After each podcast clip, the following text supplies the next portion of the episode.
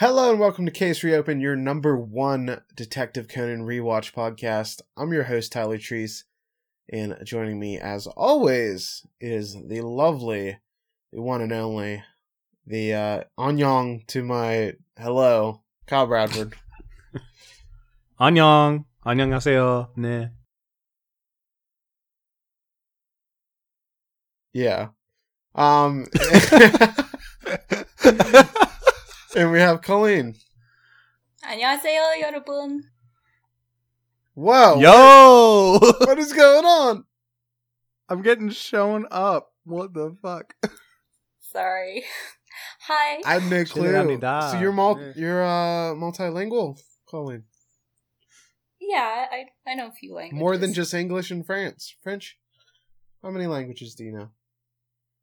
uh four. Wow. Oh my god. You're smart. Oh, You shouldn't be on this show. you should be off doing things. I, I think that case Yeah. closed is a smart person's show, is it not? I don't think I so. mean, I feel Not on pretty your I don't think so.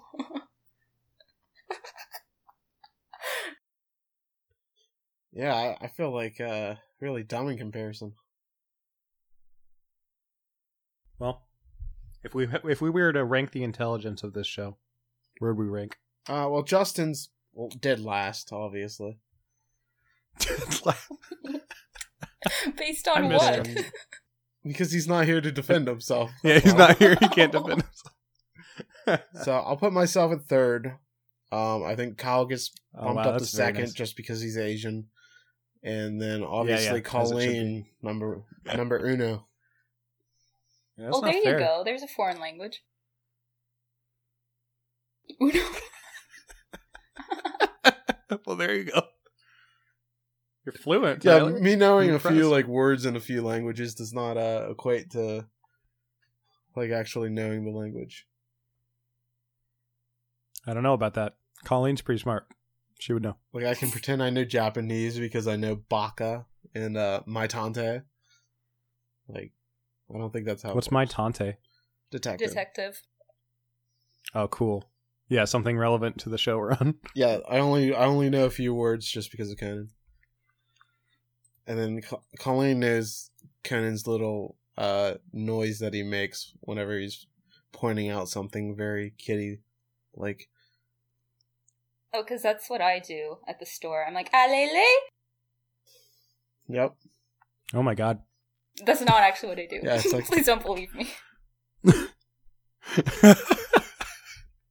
It's like we have Conan's voice actors with us. Well, he is voiced by a woman, so I, I think I could do it. Just like Goku. I hate Goku's Japanese voice, for the record. It, it does not sound Wow. Such disrespect. That lady just passed away. Well, Move on before we get canceled.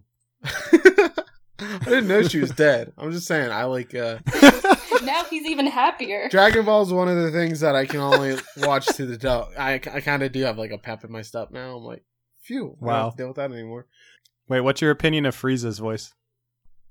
Uh, his Japanese voice or his what Both. voice?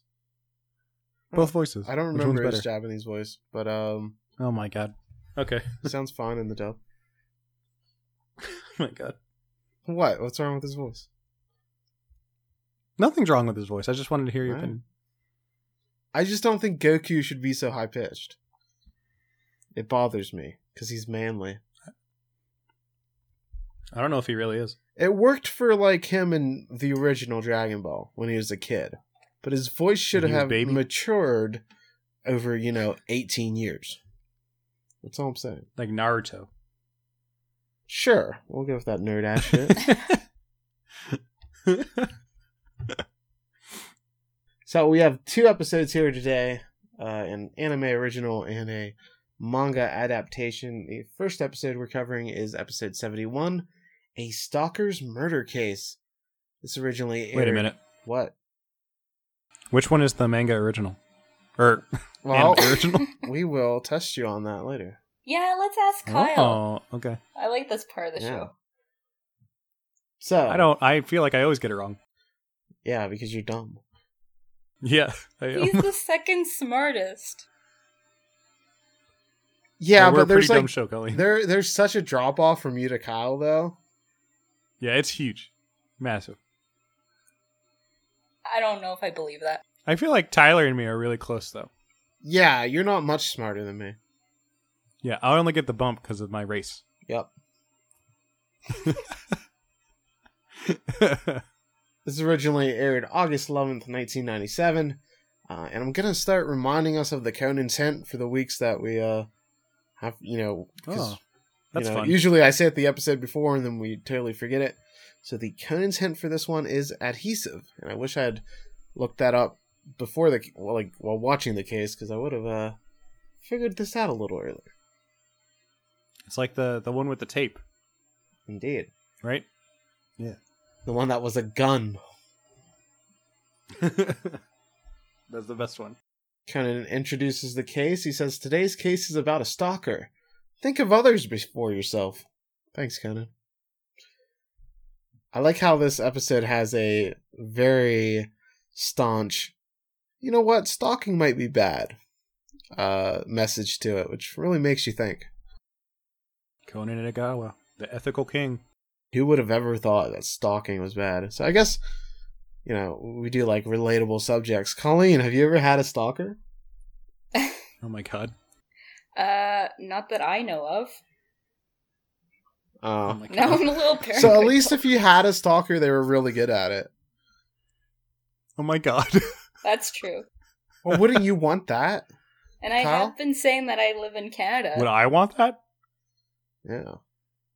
I don't like where any of this is No, going. I'm just saying, wouldn't you want a good stalker rather than like one that's bumbling around, always making himself known? Nah. I would much prefer the bumbling fool of a stalker. Wouldn't that make you worried though, because you know you have a stalker? If a stalker's good enough and you don't even know it, it doesn't even impact your life. Yeah, but this stalker, if he was better at what he was doing, he would have been able to uh I don't want to spoil things, but things would have turned out pretty bad for that lady. Not really, because she would have never went to the police if he was, you know, good at stalking. So he probably would have just. so he just her would have kept stalking her? Yeah, So what you're saying is incels should be smarter and everyone would be fine? pretty much. Yeah, No. I'm I'm just saying. yeah, yeah, yeah. We're uh what a place we're in already. Wait a minute. Does that mean that you would like to have a stalker? Of course. Who are you? I would 100% love to have a stalker. Like, if a pretty girl wanted to stalk me, totally for it. Even an ugly girl. I'm not picky. I just want to know that I am desirable, I guess. Do you know how much that would do for my confidence? That you're being watched. Oh, 100%. I would love that. Like, I'd start, like, putting on a little show for them if I knew it was happening. Like, I'd play it up. It's like, if I ever became famous and I had, like, paparazzi, I'd be loving it. It's the same with a stalker. You'd be eating all that up. The episode starts with the Mori family going on a morning walk, which Kogoro is complaining about. He then tells them to stop so he can buy a Gutsman energy drink from a vending machine. Can we talk about Gutsman? Isn't that so much cooler than Monster? He's my favorite Mega Man boss. So I actually googled whether this was a real drink. Is that embarrassing? Is, Is it? No. I'm gonna guess it isn't. Oh. Aw. So when I googled this, I got the picture of uh, Kogoro drinking this drink and then a Guinness right beside it. That's all I got. What? So what is this based off of? Is it like a tea thing? Hmm. I thought it was like an energy drink, but uh, I don't know. I, I'm just assuming. I guess when this was made, energy drinks weren't really that popular, were they? Because this was back Yeah, in it was just like Red Bull. 1997. Was like Red Bull even that popular in 1997? Because I feel like I don't think we had the X Games yet, so I don't know. yeah, I feel like it all really blew up in the 2000s. Check out the Red We Bull didn't have a- history on uh on the old Wikipedia. So did you know that Red Bull uh was introduced in 1976? That's when like the first batch was made. It didn't actually wasn't actually like Red Bull then. product was launched in Austria in 1987. So it was definitely around. It's Austrian? Wow. No, no, it's by some Asian dude. Um, Oh hell yeah! I don't want Represent, dude. Uh, he was from uh, Thailand, so Ooh, cool. He's one of the crazy rich Asians now. Uh, he had an he was the third richest person in Thailand when he died in 2012.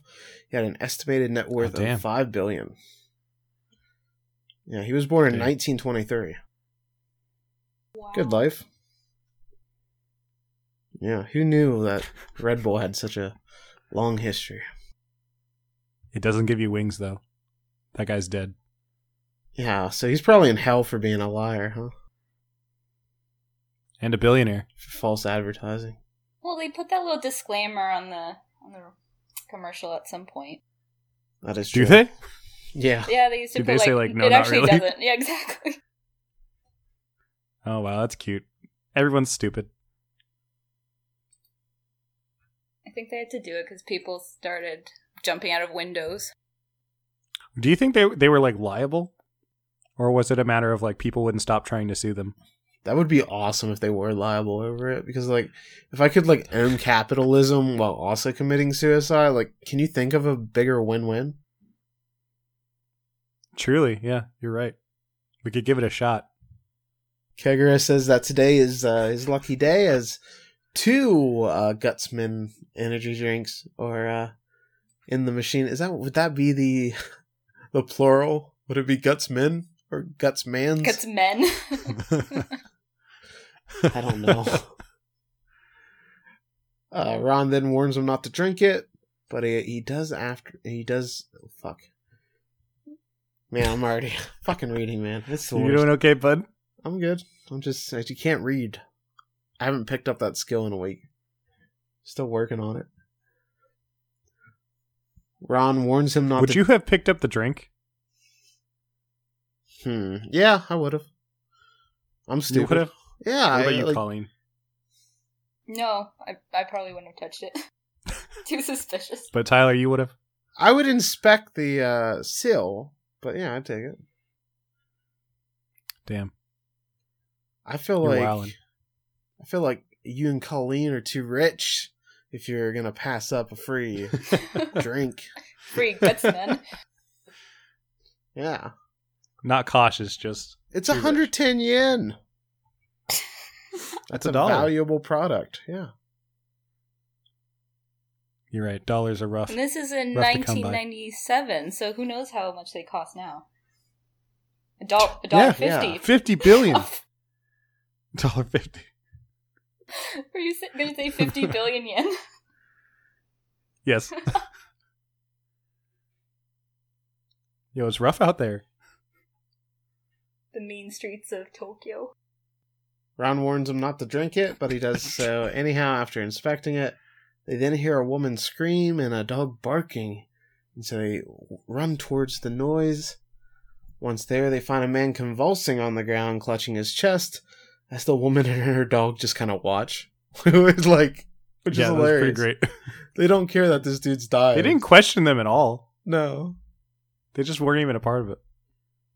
That's when Conan notices a Gutsman drink nearby, which he points out to Kogoro. Ran then calls the police, but the man dies uh, shortly afterward from uh, suspected poisoning. Inspector Megure then arrives and reveals that the man is a 26 year old named Nagai Tatsuya. One of the police officers vaguely recognize him, and Conan notices the paint on the man's shoulder. That's when we learned that the poison had been mixed in with his Gutsman drink. So I guess Ran was correct to uh, be cautious about drinking something. Gee, what a surprise! What was that guy who poisoned himself when he was getting like tried for war crimes? I don't know, but he sounds cool. I looked him up. I looked him up. Slobodan Praljak Respect. Was a Bosnian Croat general who served in the Croatian Wait, wait, wait, wait. What war crimes did he do before I before I give him dap? but yeah, that's maybe a good idea. What did he do? Let's see. ICTY indictment. Praljak was among six accused by the International Criminal Tribunal for the former uh, for the former Yugoslavia in relation to the Croatian Republic of Herzeg, Bosnia. On April 2004, he voluntarily surrendered, blah, blah, blah. Four counts of grave breaches of the Geneva Convention: willful killing, unlawful deportation, transfer of transfer and confinement of a civilian, inhuman treatment, extensive destruction of property, and appropriation of property. Uh, six counts of violations of the laws of laws or customs of war. Uh, five counts of crimes against humanity. Damn. Yeah, okay, maybe he doesn't roll, but uh, Yeah, this this dude seemed a little messed up. eh, still shouts to him though.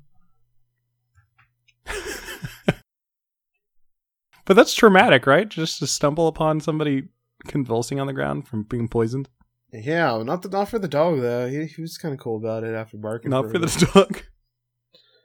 He doesn't know any better. He just thought he was playing dead. True. Oh yeah. He just thought he was playing. John would have known better. John's so oh, smart. Oh man, He John have rules. He would have helped out.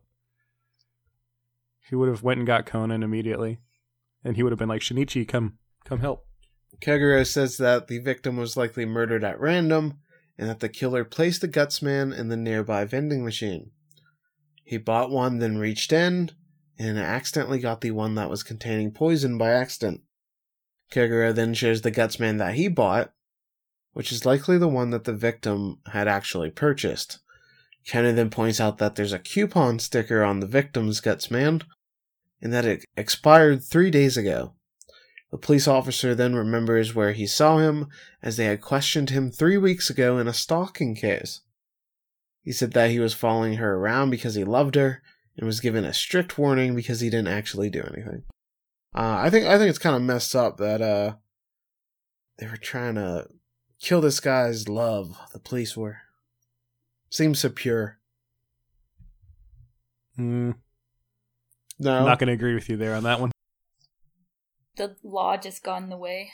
yeah, he's just. Uh, I don't think that would have worked out. You don't think? You don't think Nah. there was a bond between them? nah. I thought it was love at first sight. We then learn that he, uh, the victim was a law student that was attempting to pass the bar exam. The police then go to ask the stalking victim if he had been following her lately. She's surprised by his death and says that she just returned home at the time of death as she works at a restaurant that closed at 4 o'clock. She then did some cleaning and left at 5. She says that she took a train home and then returned on foot. While she says this, Conan notices her rubbing her hands together and he sees a white substance falling to the floor. Um, so since Fucking we gross. since we know that um, the white substance is an adhesive thanks to the hint, what did you originally think the white substance was? I thought they were like dead skin cells or something. Oh, It just looked gross. what about you, Colleen? Uh, I think the first time I watched it, I probably thought the same thing as Kyle, but remembering this is like the only part of the case that I remembered was the glue on her fingertips, and I just remember it being so cool because I didn't realize that if you put glue on your fingertips, then you basically mask your fingerprint. But uh, yeah, I, re- I remember Yeah. what it was for. Yeah. All Okay. those future criminals out there, listen up. Yep, use glue You think Elmer's works? for sure, man. Elmer's is the the bomb. The standard. You think a glue stick works? Oh, like the blue kind? Yeah, let's say. Nah, nah. Glue sticks won't work. I want to play with glue. That's just Did any of your like kids in school eat glue? no. Oh. We definitely had I some. wasn't that cool. Was it like that? Uh, that episode of the Powerpuff Girls?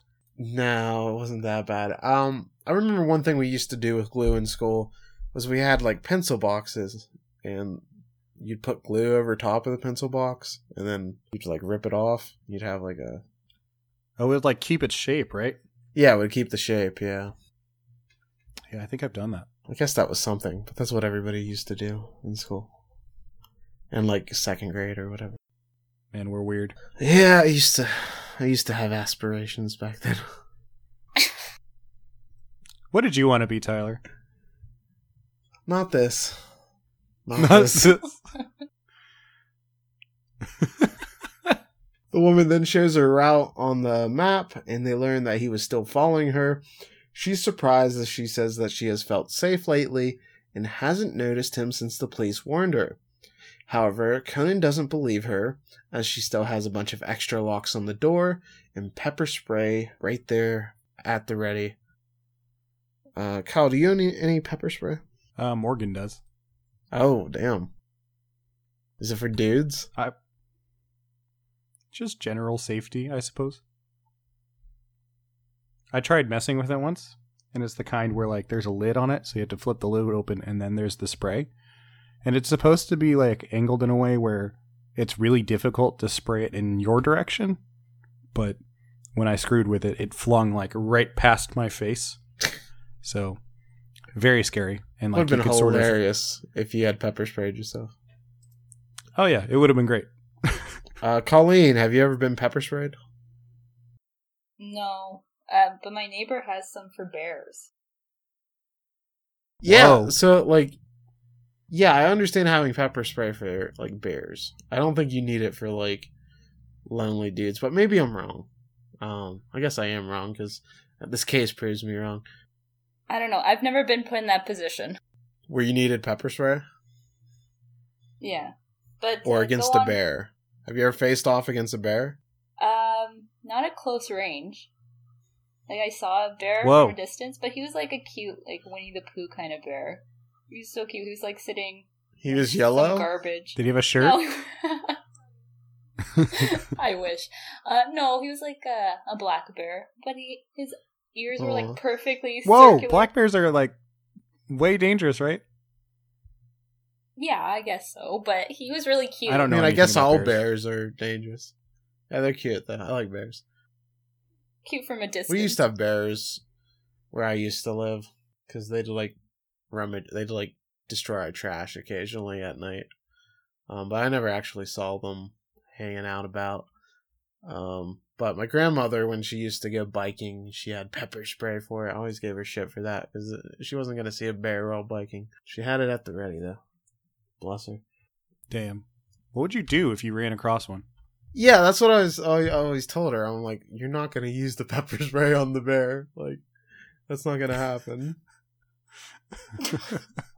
Sorry, I just Thanks. read what you said. Kyle sent just sent us. us yeah, Kyle sent us a very helpful link of ranking the 25 best Bears, as in the Chicago Bears. I was very let down. It was a Let's- sports thing. let's see who number one Googled is. It. I'm guessing Walter Payton, uh, the legendary running back. But uh, let's see here. Are you a football guy? I mean, I know football. It is. You're Walter right. Payton was Walter number Payton. one. Dick Who's Butkus was Dick. Buttkiss? Uh, what a name. He's an old. Is he a legend? Yeah, Dick Buttkiss. I think he used to What a play. name. Whoa, look at this linebacker. guy. Yeah, he looks cool. he Oh, looks yo, like look at his PI. mustache. Yeah, he's He does. And his name is Dick Buttkiss. Uh, Mike Oh, Ditka is number six. Let's see if Urlacher made the list. He came in at number need some more funny fourteen. Mike Singletary at fifteen. Turner. Shout out to the kick return specialist Devin Hester at number twenty. Do you know who these people are? Uh, the more current guys, yeah, and some of the older guys. Damn.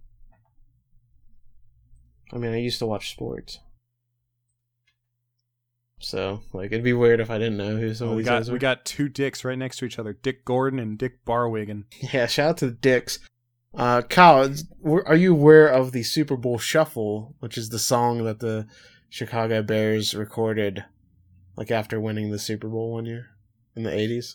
I feel like I've heard of this, but like I don't know what it is. It rules. Um, Can you sing it for me? For us? let me find the lyrics.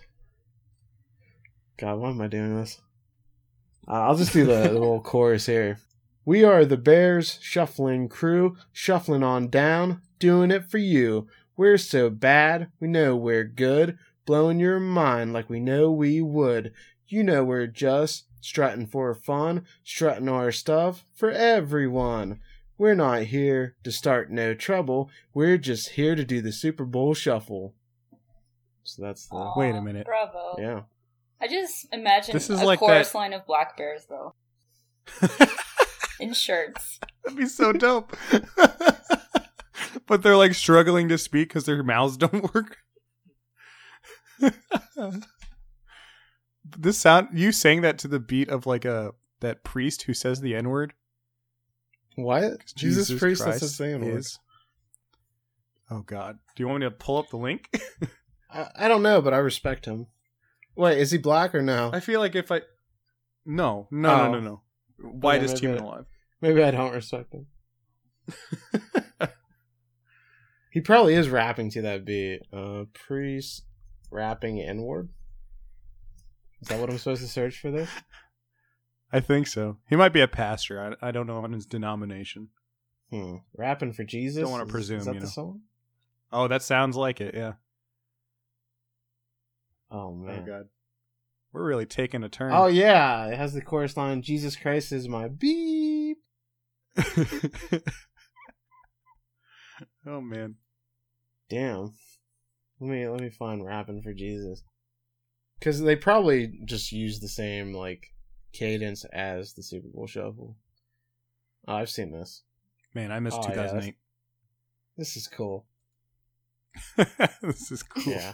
Sounds like the generic like white people can't rap uh cadence back in the day. Although they, they did have some black players on the the Bears, of course. But the, the they had like different players rap out little verses. Not good. For example, I'm LA Mike and I play it cool. They don't sneak by me cuz I'm no fool.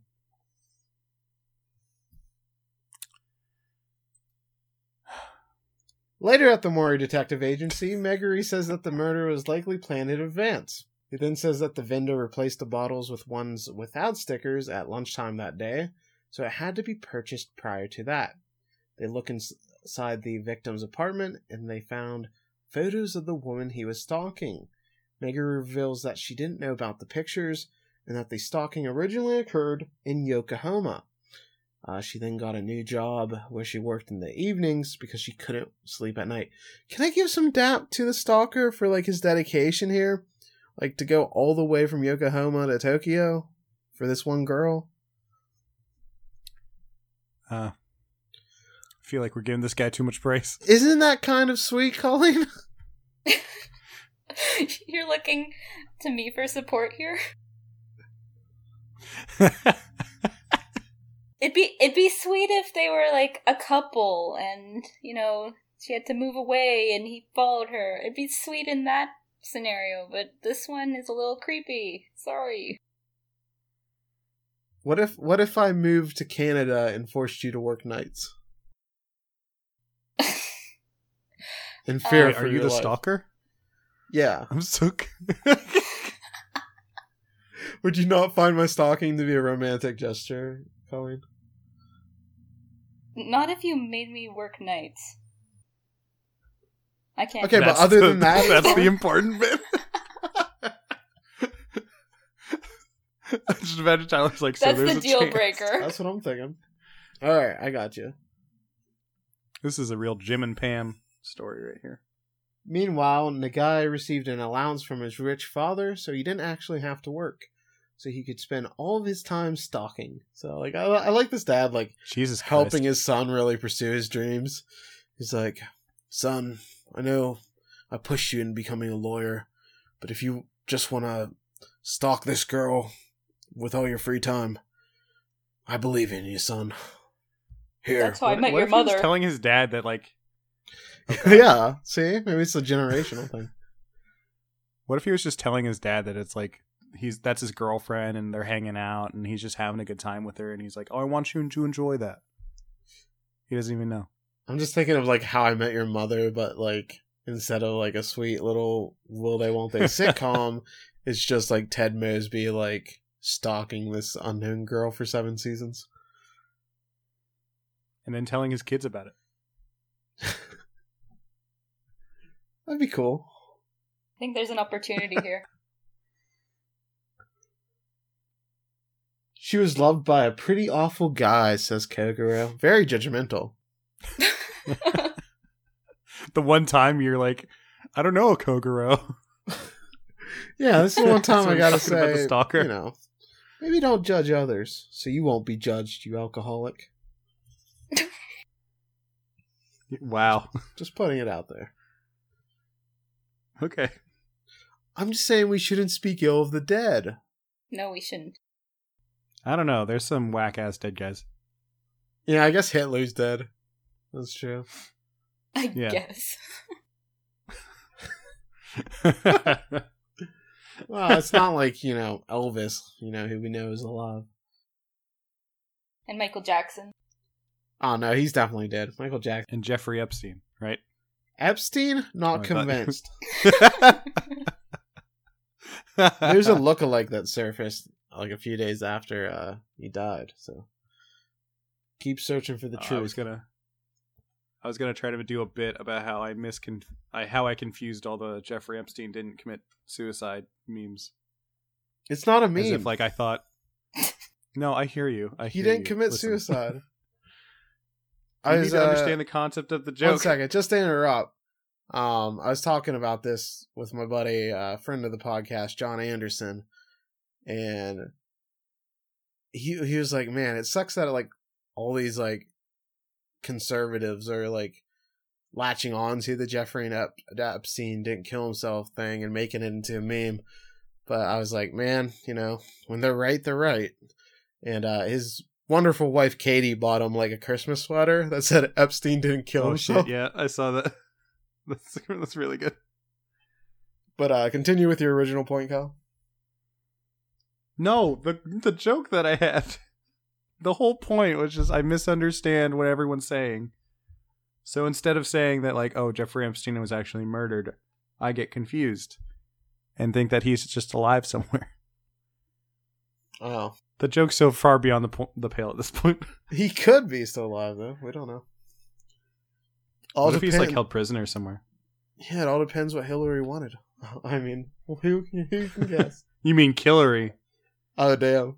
That's awesome. Damn, got her.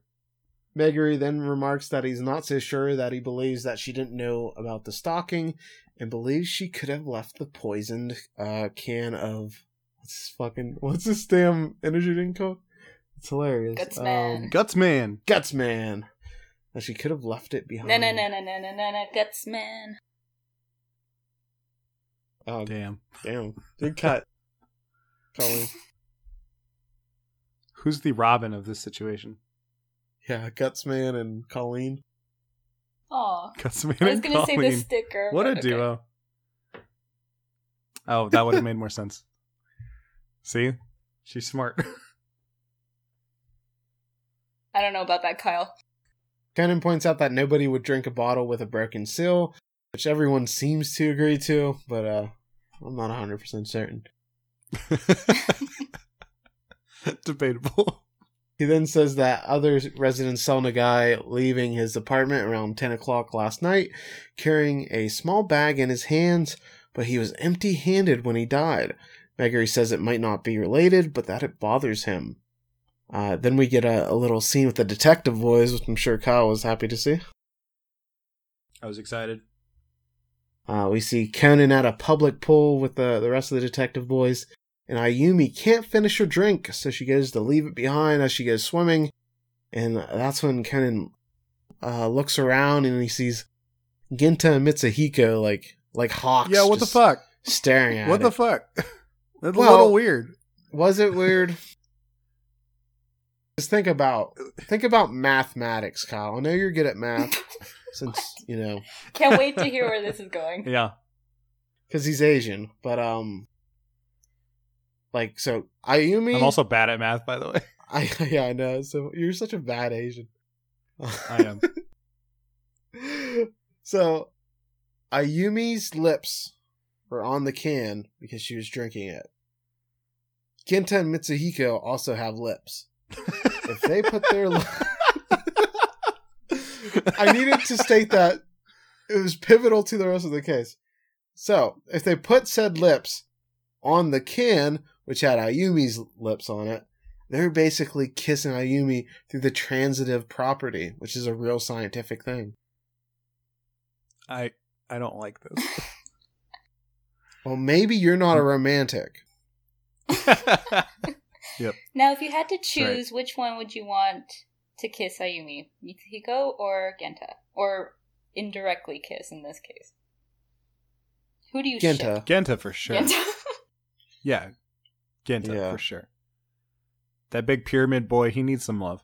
Plus, I know in the future that Mitsuhiko catches feelings for another girl. So, uh, Oh, I don't know, Spoilers. we'll tease wow! that for you, Kyle. What a spoiler! So we'll- we'll see that start to develop in like 200 episodes, Kyle. I hope it's Ran, and like Conan gets mad Well, him. it is an older girl, but I don't want to spoil too much. Yeah, it is. Oh damn! Yeah, He's into the Cougars. Ah, she's about. Would you call Ran a cougar? In this I scenario, mean, maybe for him. yeah, so I guess for him, because it's a girl about Ran's age, maybe slightly older. Damn. No kidding. Yeah, Mitsuhiko is like a little Rico Suave, man. Shoot your shot, dude. You know, Yeah, shout out to him. put it out there. Uh, yeah, they were both embarrassed when Conan catches them like staring at it. So they Yeah, then, fucking weirdo perverts. and then run off to go swim, and they're like, "Oh, I'm thirsty." Uh. Um, and Conan's just left to go. Jeez, I can't believe these lecherous kids. But it does help him put it all together that their reaction could have been what Nagai thought, the little stalker fuck, if he had seen Stalker. Who a is he's not the romantic from the girl he was stalking. No, I, I've kind of come around. I think he sucks. he does suck. Yeah. I'm glad we can all agree. You know, I, I felt like maybe this something is something that we shouldn't bend sides. I feel like this is kind of a plain and cut. Even though it's more entertaining for a podcast when there's some dissension, I, I, I figured out that maybe being on the side of the like psychopathic murderous stalker is not the way to go here. And you want to play to all the audiences listening out there. Yeah. Conan now knows how it was done, but he has no evidence. He walks into a policeman around town, and he then asks if they checked coins inside the vending machines for fingerprints.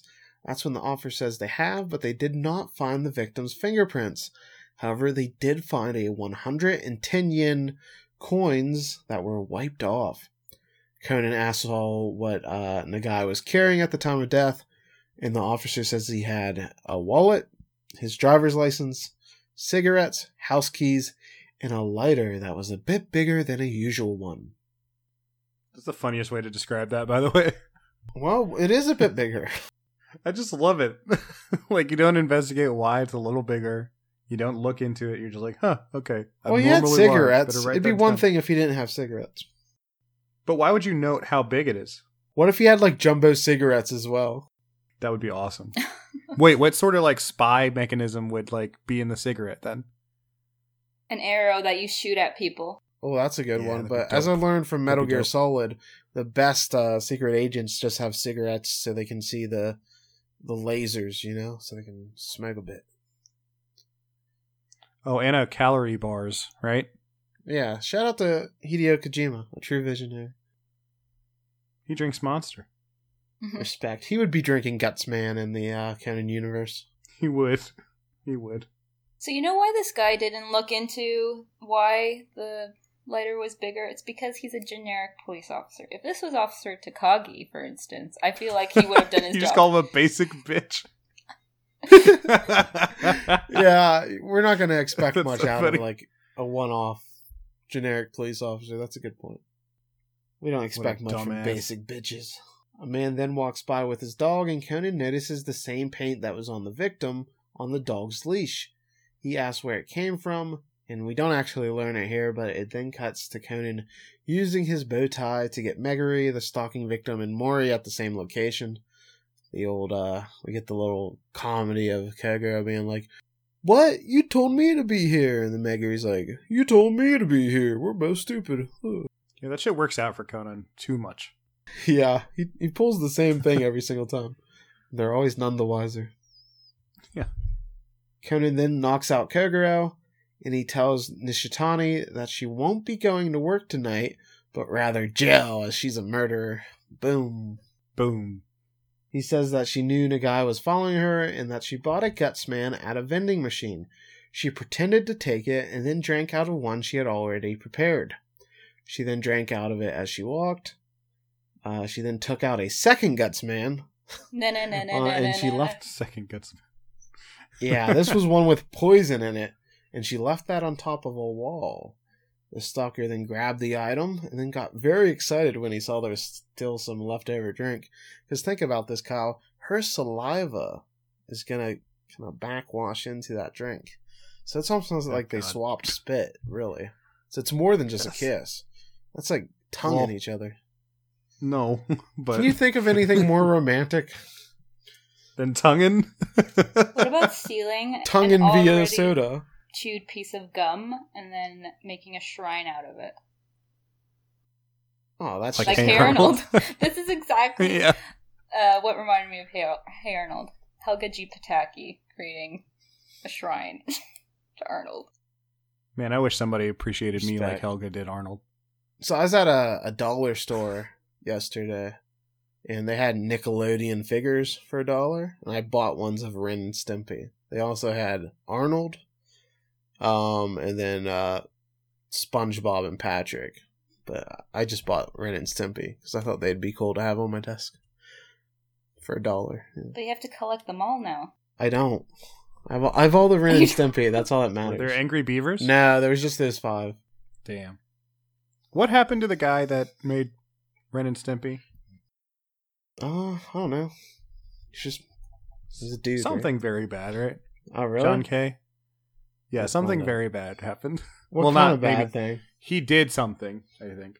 Oh, did he? Yeah. What did he do? I forget what it is though. All right, let's get it. Sexual abuse allegations. Okay, here we go. Here we go. In March 2018, Robyn Byrd and Katie Rice disclosed to BuzzFeed feed that uh, Kay sexually harassed and groomed them for sexual abuse while they were underage. Don't laugh. No, no, no. I wasn't laughing. I couldn't figure No, no, out how to pronounce his last name, so I just said K. Good cover, dude. Good cover. Yeah, it doesn't seem good.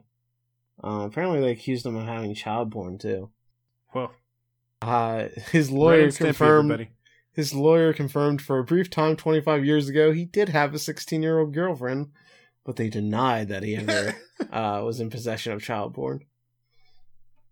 Jesus Christ. He then bla- blamed his uh, It was behavior lolly, okay? on an undiagnosed bipolar disorder and that he has ADHD and poor impulse control.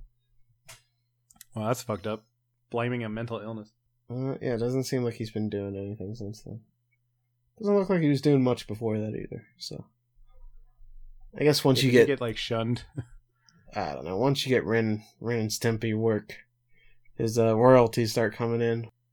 Those two uh, seasons on Spike TV didn't hold up too well, did they? Ah, they were something. They were something. They were something. It was an adult party cartoon. Anyway, Well, people are still buying figurines at the dollar store, so he's making some sort of money.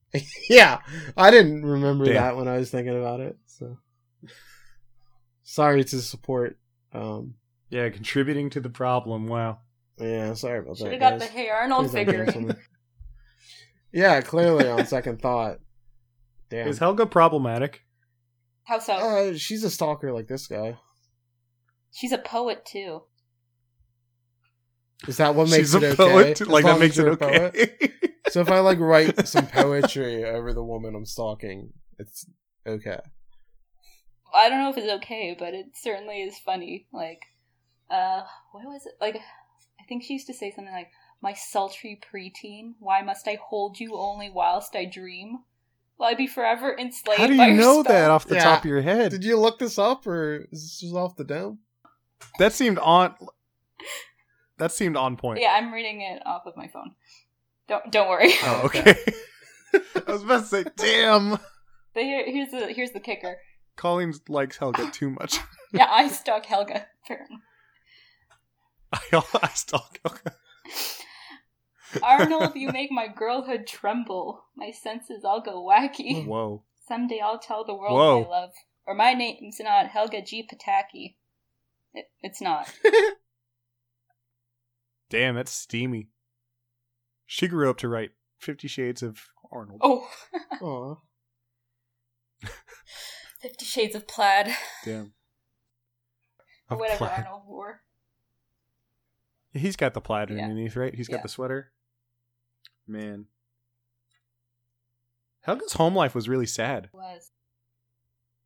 Yeah. Like her mom was drinking all the time. Did her sister die? No, she was the perfect older sister off at college or something, wasn't she? Oh, she was just away. Olga came back every now and again Yeah. to show how perfect she was. I don't know if she like straight up was dead or No, see, it was her younger sister that died from uh, fetal alcohol poisoning.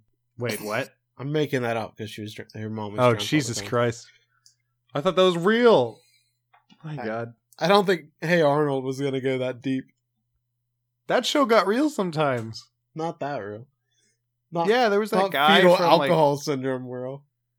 Oh, Although that would explain Arnold's weird ass head shape. Well, there's that guy from China. that would explain Arnold's weird ass head shape if he suffered. Fetal alcohol. What? no, That's I don't think it something would right it's pretty terrible that everyone calls him football head too. Well, to be fair to the kids, his head does look like a football. To be fair, You can't expect There- them all to ignore it. It's like having a giant mole in your face and then choosing not to get it removed. Like Arnold could at least shave off the size of his head a bit. No, but his ears are on there. shave off. Did you, are you imagining that Arnold just cut off parts of his head? You could do that. There's a lot of different plastic surgery. You know who'd pick up those pieces, though, right? yeah, oh god, yeah. That's terrible. You don't have to change for me, Arnold. You're perfect just the way you are. Aw. And then she sticks it to her football shrine. oh my god. I don't like this. Uh Kogoro mentions that she tried to make it look like an indiscriminate crime by leaving a bottle behind in the vending machine, and that she had used glue on her fingertips as to not leave any prints behind. He then remarks that they saw her rubbing her fingers when they first arrived, and that it'd be odd to wear gloves in the summer. She says there's no evidence of that, but Kogoro objects and has coded give Megure pictures of her going to the public restroom where she applied the glue and then carrying a guts man and leaving it behind. Mori reveals that the victim was using a unique handmade camera that also works as a lighter. That's why it was bigger than average. Damn, if he just waited, we'd have smartphones. Yeah, it was kind of cool though. I liked it. So instead of buying law textbooks, Dad's money went to buying this. Well, they said that he made it himself. oh, did he? Oh, well, So, but I'm sure wow. did he make it or did his dad make it? I'm confused. uh, he made it. We lost a true visionary that day. Yeah, True he, visionary. Kogoro says that he was skilled with his hands just like his father, and then he points out that the bottle she drank out of had the sticker on it, which is impossible for her to have bought from a vending machine as they changed them all out at 12 o'clock, so that proof that she did it. So she then admits to the murder and says that she thought she'd be killed otherwise. She says that a week prior she was pushed down the stairs by him and that he glared at her as if he was going to kill her for talking to the police. She then says, I thought I had to kill him before I was killed myself. Mori says that it's true. The guy had been planning to kill her, and he tells uh, Megure to examine the bag on the ground. It was hidden by a streetlight that had just been painted and contained a glass cutter, a knife, and some rope and some other utensils. Uh, he had planned to murder her that night. Kogoro says that while her actions don't fall under self defense, the extenuating circumstances will be taken into account, and that he pleads with her to please hold on to her dream of opening her own shop as she repays her debt to society, as her life is still ahead of her. And she says, Thank you to Kogoro for like kind of ruining her life by exposing her about this stalking thing. And uh, the episode ends. This is like the worst way to handle this situation, right? Like, I know it's because the format of the show and because Conan's in like a particular circumstance himself, so like this is the only way he can do it. But like, you'd imagine if this was happening, like the detective would like tell Megure, he'd pull him aside, and then he'd have like a private conversation with this girl and like explain that like uh, we we have all the information and like you should just confess and like handle it very privately and sensitively instead of like making this big old show. Just like yeah, that's not pose. ideal. Definitely. Well, especially because Megure didn't have any of the evidence, right? It was Conan that brought in the bag with all the tools and stuff, so kind of would have been awkward, like right. for Conan to bring her aside and say, "Okay, look, I I know you did it. and I don't know why you did it. I'm just saying the ethical complications oh, here. certainly. We got to be thinking. Well, are there any complications? Because she still did murder a guy. Like, you feel bad for her, but I, I feel like a detective would have to show the proof of the crime, even if they're they feel bad about why it happened. I don't think you can just like not expose a murder. I wonder if I feel like y- she'd be able to get off without any murder charges, because No, it was premeditated though. I feel like you're still kind of fucked there. Yeah, be, but, but because I of the suppose that's true. circumstances, I think she's gonna get a lighter sentence, right? That's yeah, Yeah, for sure. But watch her not, because it's Japan. yeah. Who knows? That's Who true. knows what happened to her? I'm just saying. She's still in jail, dreaming Yeah, of her. we're not gonna get a follow up. She's just sitting there thinking, "Man, in 60 years, I'll get out of here." Although imagine the respect she's getting after a cop copping a body. You know, has she has that murder charge on her. I bet no girls are messing with her at the precinct. Probably not. Ah, no, there's like tons of lady murderers. This whole show is filled. Oh yeah, that's true. So that, that's probably the only people in the jail system right now. She's like the chillest one in jail. Yeah, it is interesting because like we rarely, well, they usually justify like their actions and give a reason for it. We don't really use that. Usually have a villain that we feel bad for and that like actually seem sort of justified. Although that like you'd side with. Yeah, although Conan's always been pretty straight with his belief that nobody can justify, you know, killing another person. So obviously he still like he says here, he says that she has a debt to society to repay here. So he doesn't subscribe to this belief. But I- think it's easier for us to be like, yeah, she was not really in the wrong here. She was it was like a preemptive self defense, but it was still self defense in a sort of way, even if it wouldn't work as a uh, like a law defense. So like you do feel bad for her. What what do you think, Colleen? Um, as a as a fellow woman of your uh, As a fellow woman. she was she like slightly like less guilty in quotes.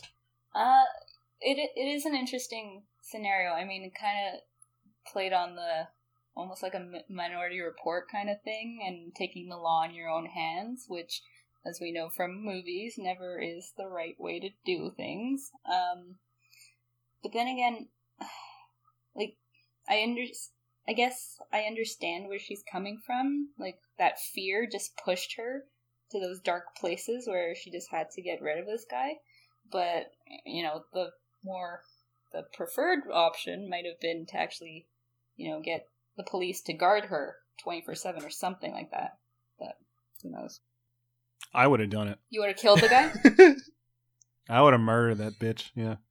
Damn. He's coming for me? Nah. He's getting poisoned. His dumb ass thinking like, oh, I'm gonna Respect. lick this bottle up. Mm.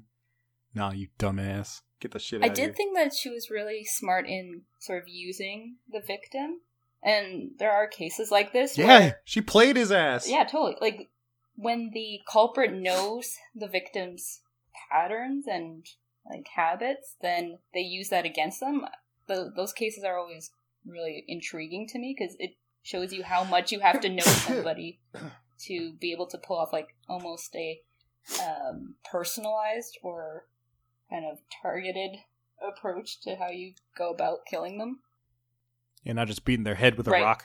oh foreshadowing Fucking dummies. just saying. So we get a new ending song here, which is uh Kimi ga Inai Natsu by the band DEEN, which is D E E N in all caps. So uh, DEEN. yeah, shout out to fucking DEEN. let, me, let me find out some more about DEEN. Uh, it's a Yo, Japanese J-pop band that formed in 1993 after Wands. Uh, Yusogi Sho and Oda Kanako searched for a singer to sing for a commercial. Uh, they then formed the band DEEN. So That's such a DEEN. lame origin story. Wow. I know. Fucking We got a commercial. You want to sing for us? We're DEEN now. we're DEEN. Um, so this is a lot uh slower pace than the last. Wow, I think it was. I don't know. It's. I feel like it's less upbeat. anyhow, um, I liked the ending song just because uh, I thought it went well with the somber ending that we just had. You know, this woman going to jail after kind of just protecting her own life. There's some nice imagery of like Ran with her fucking picnic straw hat on and just standing in a, a grassy field. You get to see Shinichi and Conan kind of superimposed upon each other. I thought this was a nice uh, ending song. Not to be a Debbie Downer, but I found that. What about it? no, everything was fine, like how was in field and all that. Um, but I found Shinichi, like the way he's drawn, really distracting because he was super skinny. Like he's hot, right? Uh, oh. Well, normally he would be, but in this, well, normal. oh yeah, I'm a Shinichi girl through and through. But in this, like his neck was oh, yeah, respect. super thin, and it was it was just off. The, the I don't know it, what stu like what other animators did. I respect your opinion so much more now, knowing that like yeah, Shinichi's normally hot, but they fucked him up here.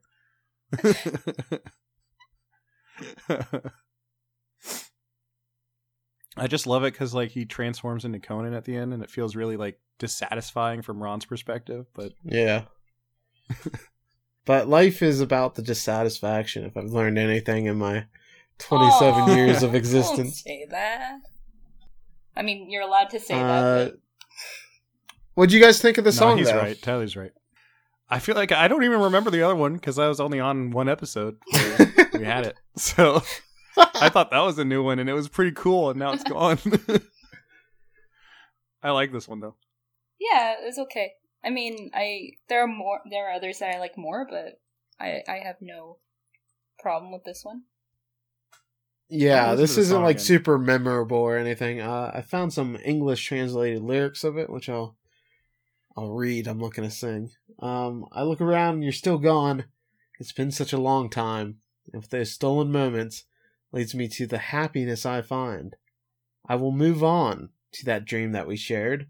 Even though you are gone, my love, I still know. I'll miss these summer's days without you. When the wind blows, I hear your voice everywhere. I see your face. These summer days won't be the same without you. Your eyes, your touch, you mean so much. Please hear me when I say, I love you. I need you. Please come on home to me this summer day. Was Helga part of this band?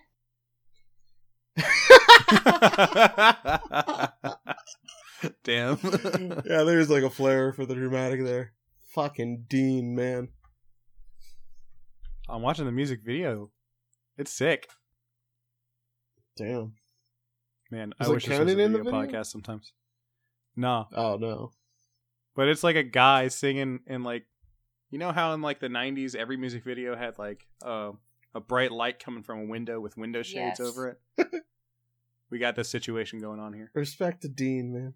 After it ends, we see Kogoro drinking another Guts Man. I like how murder still has not made him drop the habit of drinking Guts Man. and he says that the case really makes him think about stalkers. He says it's difficult to acquire really proof and that the police can't really take action. When stalkers finally realize that their victims won't accept their feelings, they become dangerous. Ran then says that she has to be careful, and Kogoro starts laughing heartily. Nobody would go crazy over a tomboy like you, he says. This angers her, and she then slices his bottle in half. And uh, Conan goes, "It's best not to make an enemy of her." So this this is a fun little scene to end this on a lighthearted note after a kind of heavy case. That bottle slicing was epic. Yeah, I wish the show was about stuff like that. Next, Conan's hint: home run. Uh, we then get some Japanese pun that there's like 15 sentences to read up top by the translators, and I was not having it. So I don't know what that was it about. had something to do with uh, the number of siblings, I think. Ah, so a little foreshadowing because we have triplets here. Sorry. So this moves to episode 72, the Triplets Country Home Murder Case. This originally aired August 18th, 1997. So, uh, Kyle. Yes. So the episode we just watched, A Stalker's Murder Case, Do you think that's an anime original or a manga adaptation? I'm gonna say anime original. You are correct. Final answer. Yeah, it's because the freaking detective boys were in it. I bring that up That's how I knew. Because this next case is very similar to the Three Hoda siblings murder case, which was an anime original. That was way back in episode 44 of the pod, of the show. Uh, do you remember that, Nico? Uh, hard no. It's where everybody hated their father, but there is two dudes and a, a sister uh, for that case. But uh, see, it's kind of weird feel like because there's so many episodes where people don't like their dad. Yeah, so the thing here is that the anime original was clearly like took inspiration from this case, which was Sure. already out as a manga, but it gets adapted so far later than the uh that anime original, so it kind of looks almost like that's ripping off the anime original, even though it's the other way Sure. around. So I just wanted to note that just in case any fans were like, okay. In case they thought that Gosho Aoyama was ripping off whoever wrote the anime original. Yeah, or just She's reusing still a hack, though. ideas.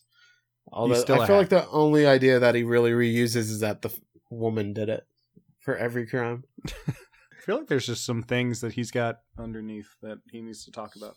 Conan opens the case by saying, "Today's case happens during a summer night.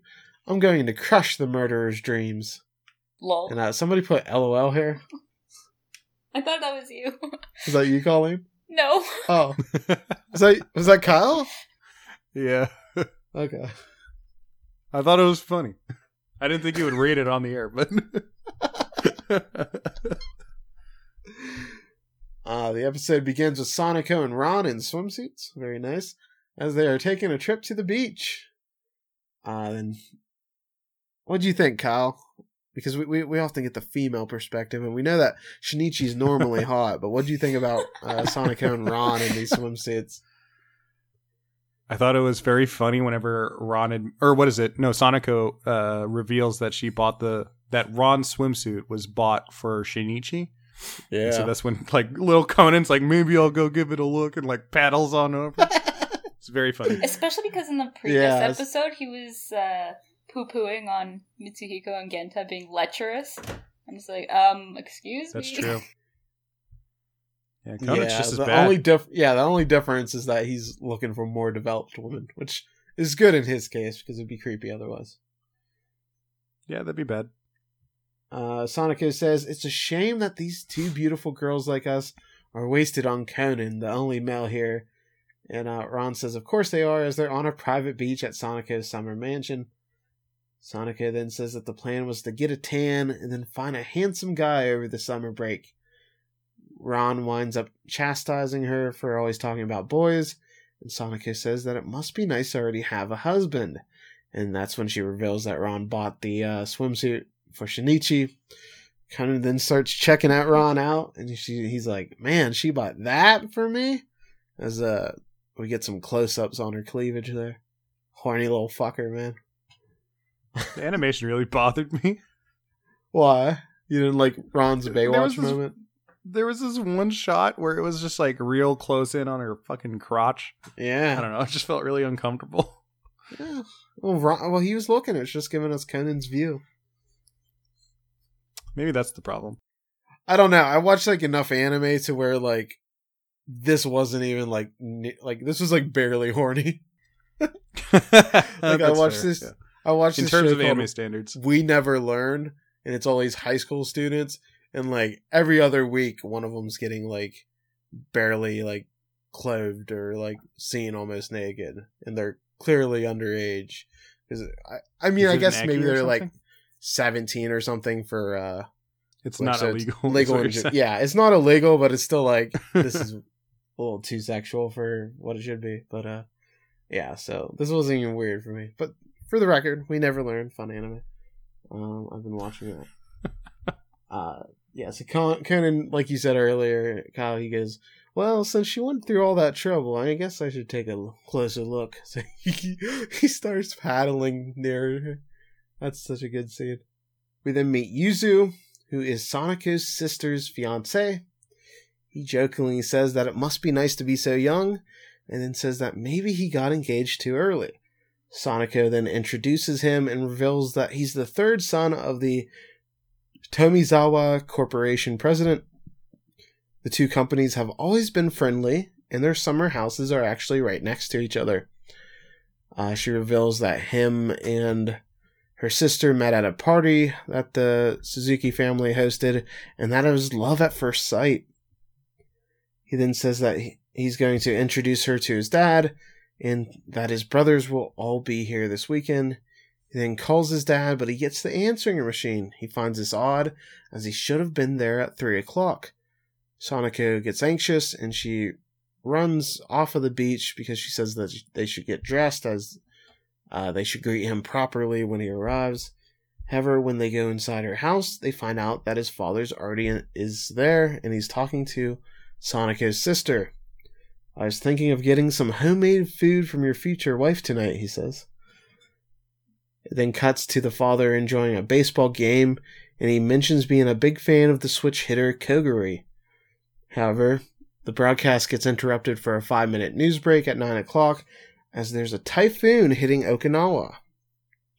We then learn that the game was delayed earlier due to rain, and that's when he tells his son that he's a very lucky guy to have such a lovely wife to be. He then says that he's much better than his other sons. He complains about his eldest son, Taichi, who doesn't want to take the family business up because he wants to write novels. What a dork. And then uh, Tatsuji joined their corporation, but he got involved with some woman that's, I guess, some normie and not uh, part of a famous wealthy family. So he's mad about that too. Bunch of losers. Yeah, fucking nerds. Yuzu then stands up for his brothers, and his father chast- chides him for always drawing those useless pictures because he's an illustrator. So, uh, what was your initial thoughts, Kyle, on both Yuzu and then uh, his father? I thought his dad was a total alpha. Totally cool. Yeah, same. Yeah. I don't know any of the other words. He's a Chad. Is that one of them?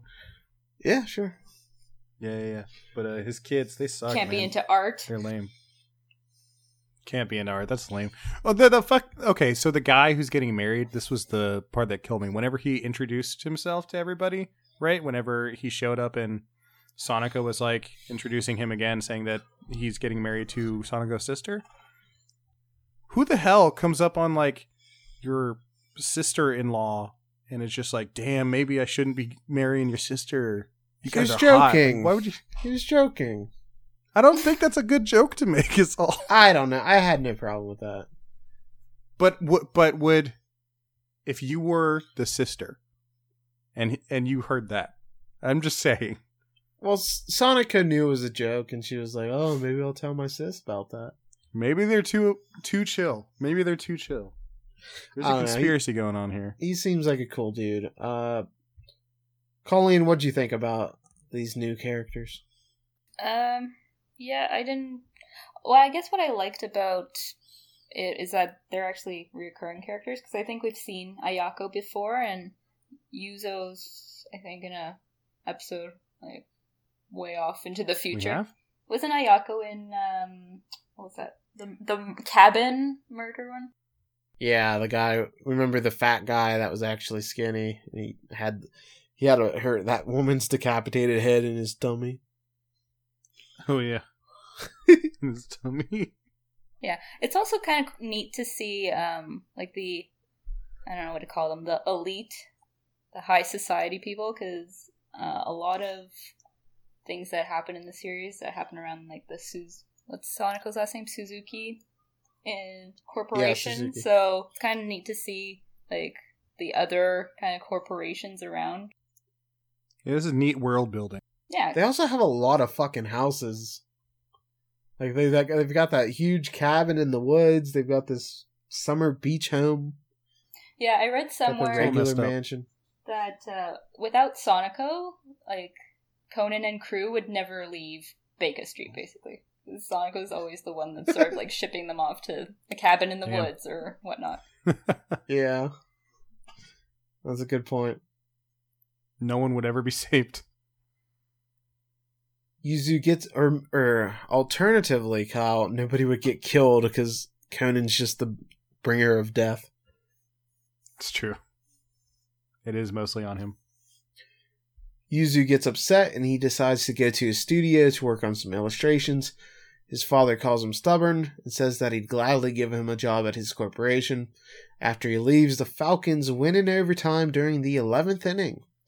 He then says it is late and says that he'll come back tomorrow with his sons. The clock then strikes 11:30 and there's a blackout. They then see a huge lightning strike and they see a man outside their house with a rock. It looks like Yuzu, but his face is covered. He then runs off and gets away from them, and that's when they find the father dead outside with his watch stolen. So yeah, he just fucking bashed him with a rock, which is pretty cool. It is brutal. We mentioned this off air, but this is the moment where Sanako's sister opened her eyes, right? Like that's what got her to open her eyes. Yeah, the one and only time. It was an important moment. What is up with her eyes never opening? I don't know. She's yeah, like Brock. I was about to say it's the Brock syndrome. It's an odd way to look. I'm not a fan. Just to close your eyes all the time. Yeah, like open your eyes, girl. You're getting married. You're getting married. Maybe that's why. Maybe that's why. But like, what's it supposed to like represent? Why does she never open her eyes? I don't think it's supposed to represent anything. I don't know. I feel like there has We to should be a ask deeper Gosho meaning. Aoyama. But You know, like every it. other character has their eyes open. She's like the. It's not like this is a common thing throughout Conan. Brock is the only one in Pokemon with his eyes closed. Well, there's also Pokemon. Yeah, the like the the ones that are What asleep, Pokemon? like Snorlax. Yeah, like Snorlax. Sonoko. Well, is she sleepy? Is that what it's supposed to say? I have a theory, but I don't want to sound racist or anything. oh, this is gonna be good. All right, just type your theory in, and I because I have no problem sounding racist. Just read it out. it's gonna take. Okay, so Are you saying it's just like you know Japanese people have the smaller eyes? Is that what you're going for? yeah, so how some Asian people have wider eyes and some narrower. Like I feel like maybe that's what it's meant to represent. That she just happens to have squintier eyes, I suppose. And then when something shocks Okay. her, she opens them wide. So it kind of just looks like she's opening her eyes and has them closed for most of Maybe the time. Maybe she just has like lazy eyelids. Is that I attractive? don't know. Lazy No. eyelids? Probably not. Well, it does it for Yuzu. What's a lazy eyelid? It's like one where like they one hangs over the eyeball. Like I've never seen a double one, but Oh, okay. I was confused. I was thinking about lazy eyes. Oh. isn't like, that the same? you Okay, know, maybe. They, they don't align. But a lazy eye, I, it makes sense now. It makes sense.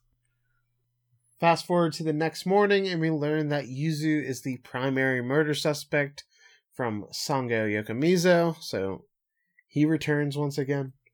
He then arrive. Uh, Yuzu then arrives, and he asks why the police are there, and then they're like, "Uh, dude, because you killed your dad." That was a very funny moment. what? what dad? He's dad's also like dead? not even really. Sh- yeah, he's like oddly not really shocked that his dad's dead. More that like they're accusing him of it. It's it's almost Yeah. like he's like, well, yeah, somebody would off my dad, but I didn't do it. Like, whoa, whoa. My dad might be dead, but that was Yeah, me. They show like zero grief here. I mean, he seems like a shitty dad. Yeah, And it's not kinda just him. The other brothers are the same way. Yeah, right, yeah, they're all super chill for Yeah. him. His other brothers Tatsuji and Taichi arrive, and that's when we learn that they both have huge eyebrows. I don't even think They're that was a very line. similar. Did they actually say that? They're like, oh, "You guys have huge No, eyebrows." I'm just. But that's that's all they really saw when they saw the murderer. They were like, "Oh, it's this big caterpillar eyebrows. He must have did it." But turns out that all three of the brothers have Eyebrow- near identical facial features beyond some like uh facial hair differences. But they couldn't see their facial hair. All they saw were the eyebrows and their jawline. So uh they don't know who murdered them now. Tatsu-. Oh, it was Kyle. Tatsuji explains that he was in Okinawa last night on a business trip and that he just arrived via a flight three hours ago. He remarks that is that the last flight out to Okinawa was at 8 p.m. and he couldn't have been here at the time of the murder. They then listen to the answering machine. First is Yuzu's message, and then we hear Taichi congratulate his dad on the Falcons' win. He says Kogure's hit in the sixth inning made all the difference, huh? He pulled the ball into the right field stands for a home run. He's quite a batter. I thought this was really suspicious, um, but not for the reason why it actually wound up being suspicious later. I thought it was odd that he'd mentioned something from the sixth inning when the game went to overtime and ended in the eleventh, because normally you'd think you'd bring up what happened in the eleventh to make them win, not something that happened in the sixth inning. So I thought that was weird, but this wound up not not being the issue here. I was incorrect, but I thought that was more odd than uh him saying that he pulled the ball. I love that you caught that. Oh, it just seemed odd. Like people don't talk about something that happened. Like the people usually talk about the last thing that happened. Like if there's a fight and there's a huge knockout at the end, people aren't going to be talking about oh what was happening in the second round of the fight. They're going to talk about the knockout. So if somebody had a hit an RBI at the you know the final ending to win, you'd be talking about that. Or if there's an error, something like that. So it just that that just seemed odd to me as a sports fan. But uh, it was because I was like so smug, because I, I really thought I figured it out, and then nope. Oh, poor it Tyler. does kind of help out because it shows that he wasn't actually watching the game. Yeah. Uh, we learned that the message was left at 11:34, right after the murder. Since the game ended at 11:25 and was only on satellite, there's no way he could have known the result without watching it. This once again casts suspicion on Yuzu. He then says that a colleague of his called and woke him up just after 11:30 as he was taking a nap at the studio. An officer then confirms something that Yokomizo had told him, had him check, and it's revealed that the plane Tatsuji said he was on actually landed just 30 minutes ago. It was delayed due to the typhoon. He then reveals that he was actually in Tokyo last night as he secretly went to his fiance's place. He had heard that she was sick and rushed to visit her, but he was afraid his father would find out that he skipped work to be with her, so he had someone fill his spot on the plane and rushed to Okinawa. Okay, can we talk about this for a second? Because God, this was weird. I didn't understand why he uh, lied about his alibi. Like, if he had one, anyway, Especially to the police. yeah. Like, I get it if he didn't want to tell his dad, like- but like the dad's dead, so His dad's dead. so might as well just say I was with my girlfriend last night, not oh I was in Okinawa. Yeah, this was completely unnecessary. Yeah, I feel like they were going out of their way to make everybody seem suspicious. yeah, almost Yeah, I, because that was kind of. I did not what- understand this, dude. Yeah, that's what made me suspicious of him throughout the entire episode because he was also Right. kind of a jerk. I mean, he didn't really care if the youngest brother was being um, accused. He's just like, well, I'm in the clear. They're also Yeah. fucked. Uh, he says his girlfriend Hiromi can vouch for him and that he saw the end of the game as there was no radio or television broadcast for sport news until after midnight. Conan asks them both if they are friends of Kogure, and he says that he's the only player that could have hit a home run the opposite way. Yokomizo then questions Taichi on the hit, as he said that he had pulled the hit, which means bring it in towards you. Taichi admits that he didn't watch the game, and that he actually heard about it on the radio while he was playing pachinko. He says that one station in Osaka broadcasted it over the radio. The police confirm the broadcast, and Conan is left to figure out which brother is lying. He also can't figure out why the murderers stole the watch. So, uh, Colleen, you mentioned you were trying to figure this out. So, did you not remember like who specifically did it while you were rewatching? No, I didn't actually remember this case, uh, which is kind of Yeah. weird. It it, does, it is like one of those um, ones where it actually happens to characters that do come back, like I mentioned before. So I was just like, I don't remember this Yuzu guy at all, and who did it. So yeah, I was uh, intrigued to find out which brother it was. Yeah, I knew it wasn't the fiance, obviously, right, but right. I couldn't remember which brother it was. So I was definitely like I was fully engaged with this episode, trying to figure it out, um, and trying to come up with my own theories.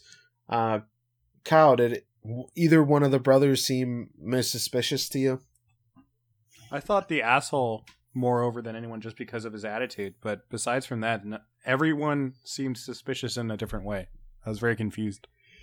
The police then mention the 10 minute blackout that occurred, and that's when Conan figures out the hole in one of their alibis. Conan has figured out the culprit. He has Yokomizo gather all three brothers and the witnesses.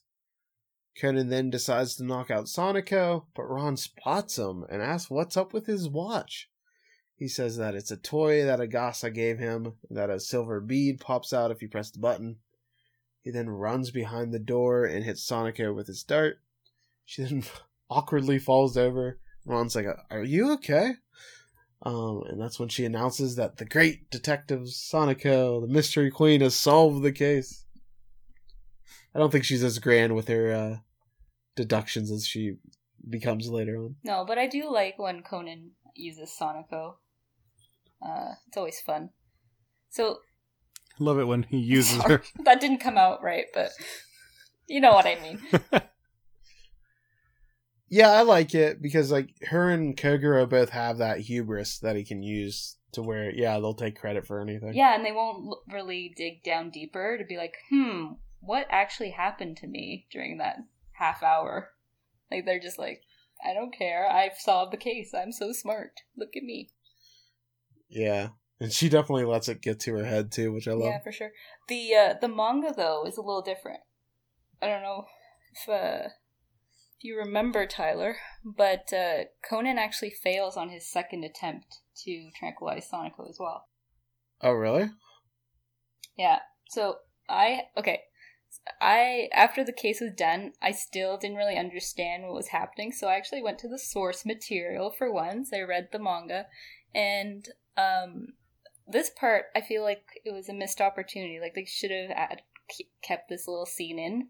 It was really cute because so um, Conan tries to tranquilize her again, but Ran stops him. And then he's like, "Okay, screw it. I'll just try and you know help help them figure out the case." So he's giving them hints, but the hints are actually counterintuitive because they're like, "Huh, maybe Yuzu did do it after all." And he's just like, "Oh, never mind then." so he tries a third time and actually gets Sonoko the third time. Just thought I'd add that in there. That's fun. Yeah, I get why they cut it out for like just so much time Yeah. in an episode. Yeah. That would have been a good bit, though. Yeah, that's very fun. Yeah, thank you for bringing that up. So, we appreciate your research. Man, we need Justin so we could have a, a regular manga aficionado on board. Well, there was also a little clip that was cut out from uh, the last episode, the Night Baron case, but I kind of understand why that one was cut out. Because Kogoro. What was cut out? So Kogoro, in his drunken stupor, flirts with Ran.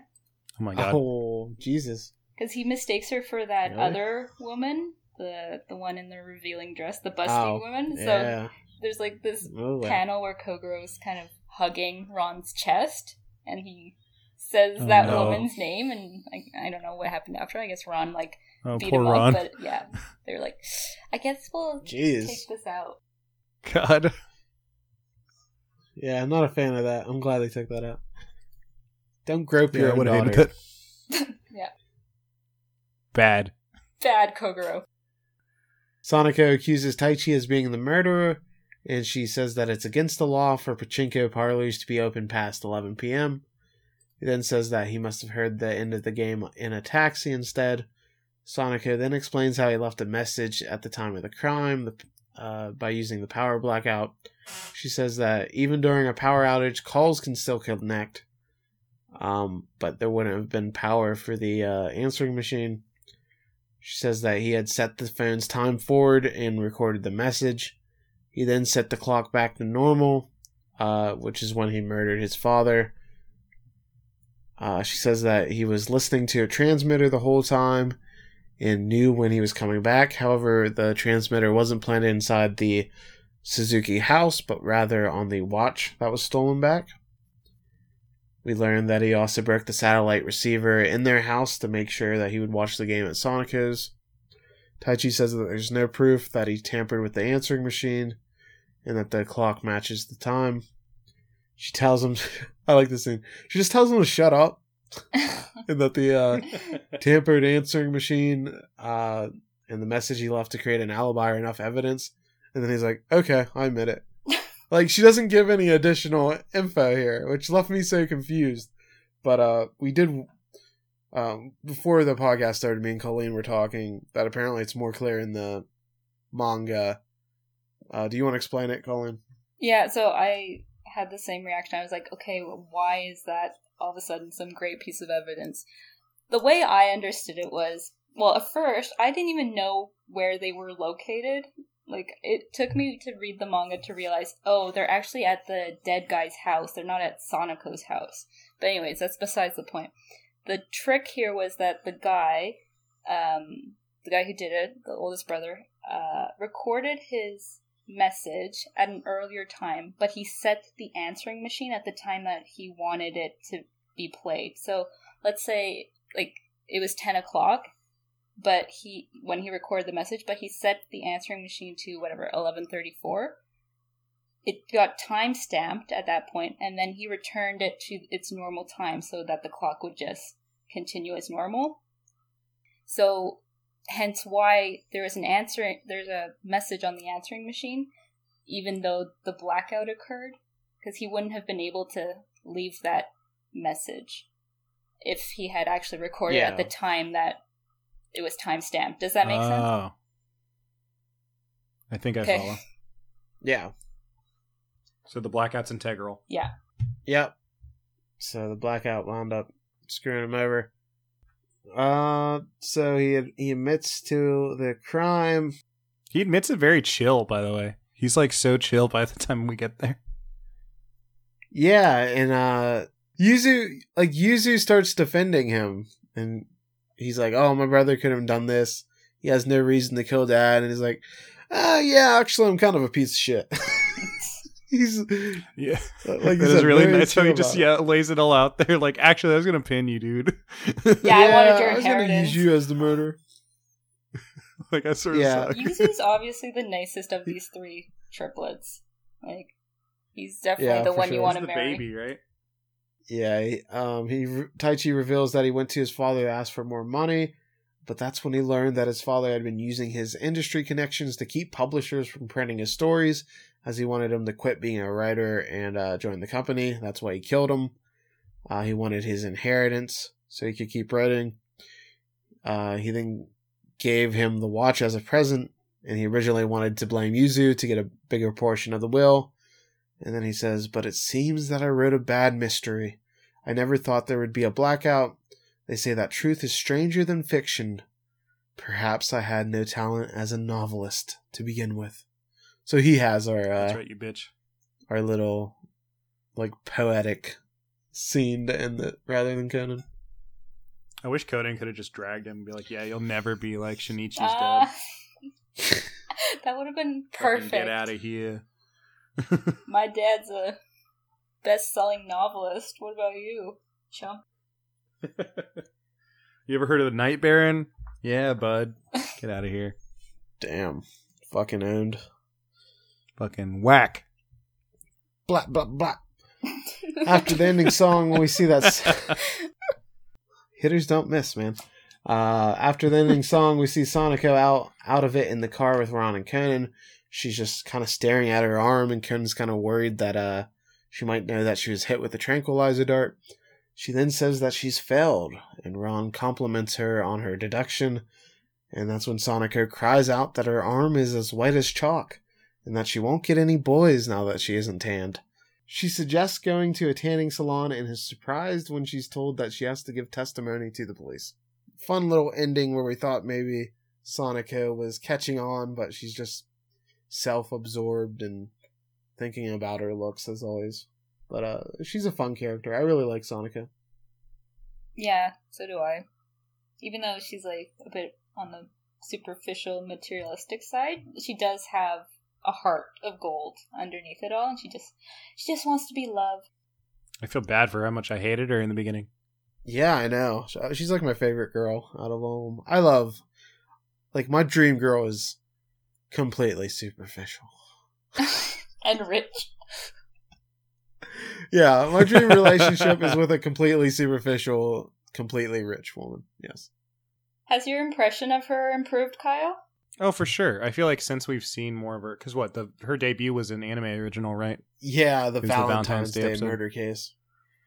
Right, and I felt like that was just playing up the the superficial bullshit aspect of her. So I think being able to see her as she originally was intended to be really made me feel like, oh, okay, I I got a bad interpretation of her originally. So So this is one case where that hack Gosho Aoyama had it better than the anime staff. The only one, the only one. We then get the next Conan's hint, which is the movement of the tides. And uh they reveal that next time is a Detective Boys episode, Conan says, and then each Detective Boy starts uh, introducing themselves. They say, I'm Ayumi. I'm Genta. I'm fucking fat. and then uh this deep voiced man says, I'm Mitsuhiko. And they're like, nah, nah, that's not you. So Did you guys get the joke? Detective Boys are back, Kyle. No. Wait, what's the absolutely Not. What's the joke? I didn't get it either. like, why is Mitsuhiko? Oh, Oh. okay. I thought I I thought thought, you were- there was like some Japanese pun that you picked up on because you know every language. no, I just didn't know why Mitsuhiko's voice was some some deep voice I man. don't. It's all it's all kind of like hot. just random, irreverent humor. Uh, yeah. So, Did you ask me something, Tyler? No, I didn't. Okay, never mind. I'm losing I thought mind. these were uh, both pretty fun episodes today. I liked this case a lot. Um, I thought the first case was fun and a very different thing. Where uh, the thing I liked about the stalker case in particular was that it wasn't one of the like generic. Oh, we have three suspects. You know, it was a very narrow cast of characters there where we always knew Right. like she had probably done it. So I like that. And then I thought this was a really fun case. Uh, we'll we'll see Sonoko's sister's fiance again, Yuzu, in the future. So we're gonna have another slightly reoccurring character, even if he's not there often. Um, yeah, I, I thought both episodes were pretty solid. Uh, Kyle, what do you think of this episode? Uh, I like this episode. I didn't like it as much as the first one, to be honest. I thought the first one was a little bit more interesting, uh, a little bit more fresh, I guess, compared to what we normally get out of Conan. But I really liked the setup and the premise for this one, where we had just triplets and we had to figure out which one it was, and the only visual context clues we had from like the the crime aspect of it was that oh his eyes looked like it was a certain guy, and then the surprise oh he's got two two other brothers.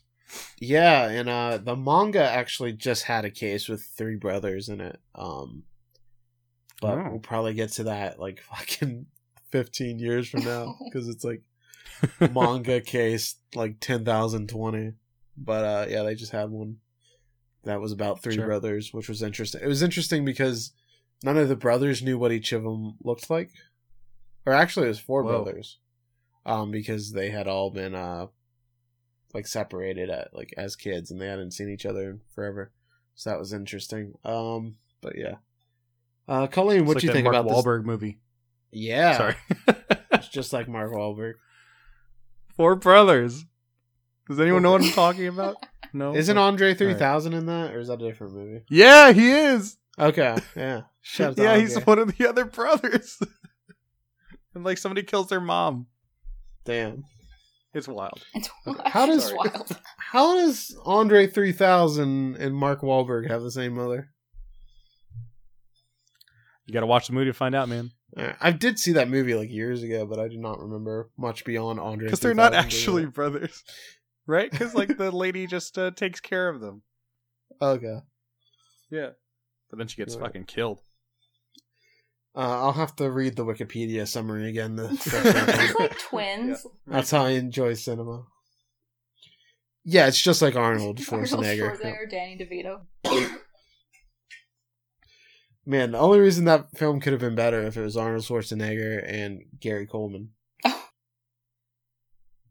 thought they were joking about doing like a, a sequel to it called Triplets and having someone like Gary Coleman or uh, I don't know some other person who was obviously not related to them. Yeah, that'd be great. I'm up for casting, so hit me. So, uh, what do you think about this episode, Colleen? yeah, I um to be honest, I found it a little confusing. Like usually I have a pretty good uh like I I have a pretty good sense of what's going on and in this one I just thought that there was too much that I didn't understand. So I actually rewatched it uh, like parts of it. I went back to the wiki, read that, and then my final stop was the manga. So thankfully, I got all my answers from there. But uh, I had some trouble following along. Uh, I'll have to admit. Yeah, and I definitely think it's an issue with the anime adaptation because I didn't have that same confusion reading the manga, and I feel like they explain things better there. Um, and it could even be just a a fan sub issue, obviously. Um, since you know we're just reading translated subtitles, so maybe it was clearer in the if you know Japanese. But uh, I'm working yeah, on it wasn't it. the clearest way. Well, that's Are you really? yeah, sure. Jesus Christ. Um, yeah, sure. Is that how you justify all your like Conan marathons? You're like, oh, I'm I'm learning studying, I'm studying. I mean, well, that's that's Yeah. how I justify my K drama watching. So yeah, probably I would I justify Oh. anime watching that way too. Um, I would have. Wait, what like K dramas? do watch? Oh, what, there's been a lot. We can take that offline, Kyle. Okay. I mean, I can start listing them off, but I don't think anyone wants to hear that.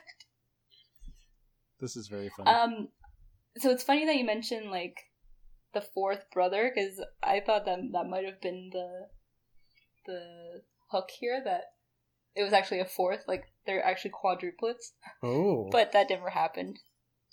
Um, so I I really I I enjoyed the case once I understood what was going on. I I kind of found it amusing how Conan knew all these things about uh, how answering machines work and uh, pachinko that it's only open till 11 p.m. things like that.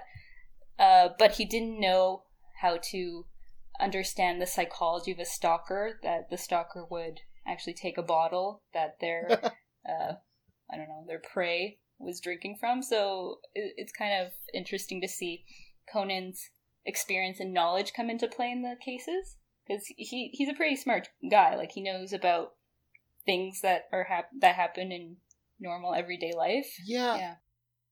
that's a really good point. I think it kind of also explains that he's a bit socially inept in like a few regards. and Yeah. that's kind of why, like, in like a, a real life situation, he wouldn't understand why somebody would be so weird to want to drink uh, a girl's backwash.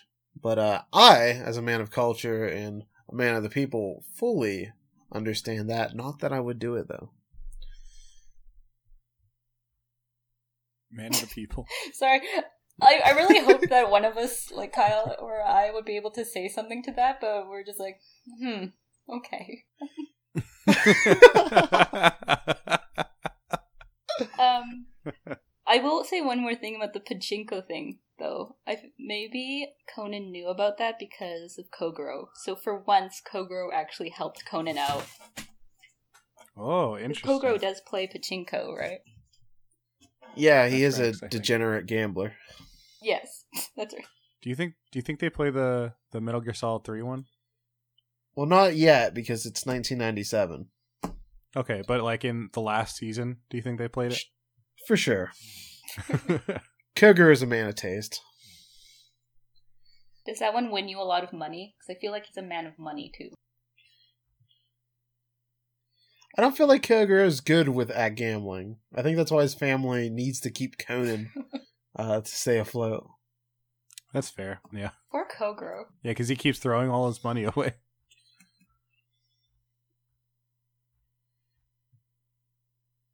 Yeah, so uh, I just want to thank all of our listeners. We recently hit over 6,000 downloads, which uh, we're very appreciative of. Wow. Woo! So that's an awesome mark. That's a big deal. Um, yeah, uh, podcast's been uh, the latest release has been going uh, good, and uh, we're actually going to be bumping up the uh, release day one day to Thursday. At least if I'm not lazy and don't uh, edit it till the last minute and then push it back till Friday like I did last week. Because uh, we're recording in advance now, so uh, we're recording a few days before it gets released. So there's less. Uh, it should go up on a mid uh, at a midnight rather than like halfway through the day like it sometimes did. So we should have a more uh, regular release schedule. Uh, once again, uh, if you use iTunes, we really appreciate if you leave a review there. It helps uh, our discoverability if you're enjoying the podcast. Uh, we would really appreciate if you left a review or uh, just a rating there. Anything helps. You can also follow us on Twitter. Our show account is twitter.com slash case underscore reopened.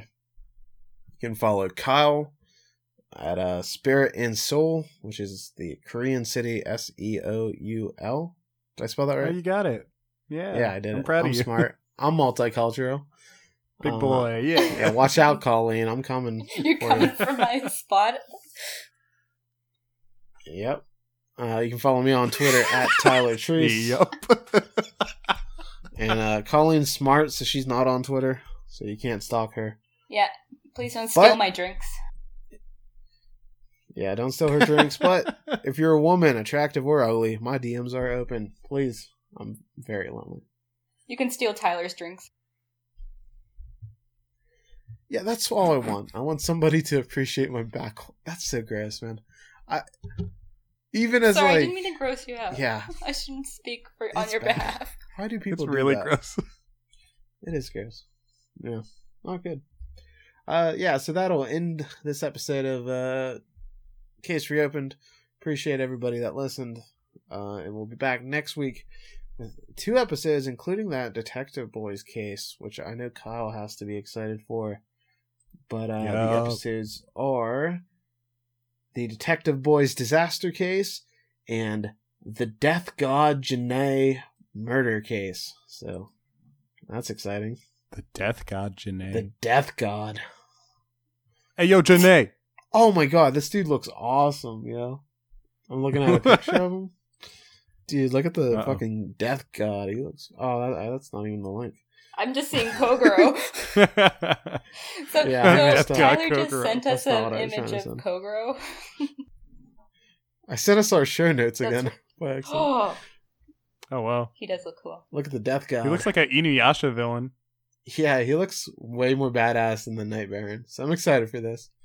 Yo. It's like I think Sesshomaru without any skin. yeah. Yeah, man. For real. It's like it, damn. I'm hyped now. So we got two cool. Skinless uh, Sesshomaru. Skinless Sesshomaru. yeah, we got We stand the legend. so we have two cases next week, and then the week after that we'll have a extra sized episode because we're gonna be doing uh, two episodes, but one's a one hour special. So get hyped for Kaito Kid finally. you know I soon. am. I am so hyped for that. I'm just excited for like Kyle to understand what our podcast Twitter avatar is. That's right. I have he no still has to be he is. confused. Yeah. You probably still think it's Shinichi. He looks like Conan. yeah. Uh, so yeah, that'll do it for uh, this week. Bye. Bye bye. 안녕히 가세요. And remember, one truth always prevails.